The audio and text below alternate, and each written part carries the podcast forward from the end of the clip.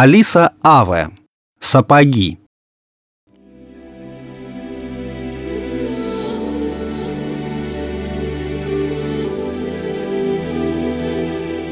Босые ноги кусает раскаленная галька. Глаза щиплет искристая рябь моря. Высоко жарит июльское солнце. Воздух густой и влажный. Палит лето. Руки пылают. Сжимают пару черных сапог. Стайка мальчишек передает сапоги друг другу, чтобы каждый смог ощутить их тяжесть и жар. Они несутся быстрее ветра. В детстве ты обгонишь любой ветер, особенно подгоняемый сапогами. За тобой бегут бешеный азарт, легкий стыд, угроза наказания. Мелькают босые ноги старших ребят, младший еле поспевает за ними, пыхтит от усердия. Лица у всех красные, пот струится ручьями, глаза горят, вьются кудри и смех. Зачем эти сапоги? Лето. Градусов 40 в тени. Сапоги черные, смоляные, огромные. Наденешь, расплавишься, утонешь в них. Далеко в них не уйдешь. Принесешь домой, схватят за ухо, заставят вернуть хозяину. Город маленький, все друг друга знают, а владелец сапог даже не думает бежать за ними. Никто не размахивает руками, не выкрикивает гневные слова, не выдыхает сбивчивого нравоучения за худыми спинами. Злосчастные сапоги стоят покинутые, одинокие, забытые за ненадобностью. До октября о них никто не вспомнит. Они хотят быть нужными, приглянулись своей бесхозностью, поманили проверкой на ловкость и скорость, и вот становятся поводом веселья. Радостно отражают скачущие бегом детей солнце.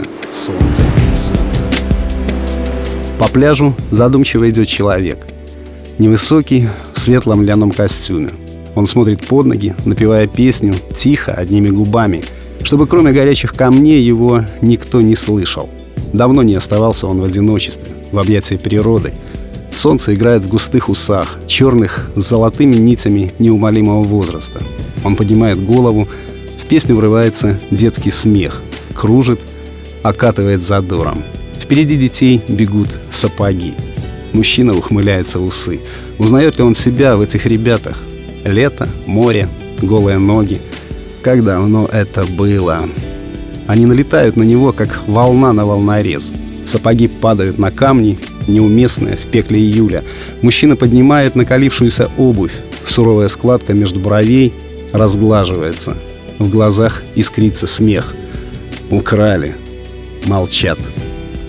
А вот мы в детстве со старшим братом ботинки украли кожаные. Думали по очереди носить. Но отец не позволил. Вернуть пришлось. Уши ведь дороже. Мальчики смотрят на него, став единым, испуганным, пристыженным существом. Вернется, не так ли? Вернем! Тонко звенит голос младшего. Волна откатывает от берега. Мчатся мальчишки обратно. Жжет пятки галька. Или стыд. Сапоги возвращаются в свое одиночество у низкого забора. На их долю неожиданно выпало приключение. Теперь же снова сохнуть под лучами солнца до октября. Зачем были нужны эти сапоги? А затем, что это часть детства. Младший из ребят не забивает себе голову философскими мыслями. Не по возрасту шестилетнему. Вот будет 9, тогда и появится всевозможное «зачем?». Его больше тяготит мягкий выговор взрослого. В 6 лет голос имеет большее значение, чем слова. Тихий, он куда страшнее крика.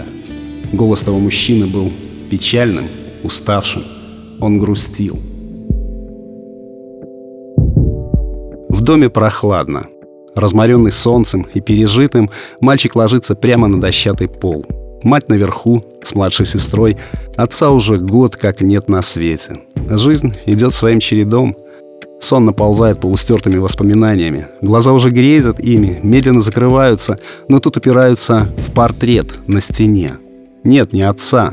Его портретов нет в доме, зато этот висит на почетном месте, как и во всех других домах великой страны.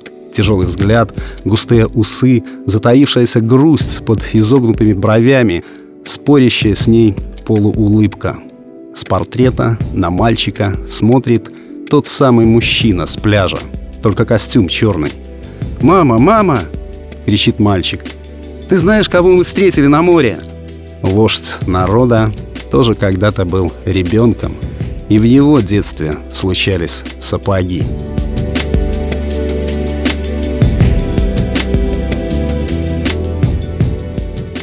Текст читал Сергей Краснобород.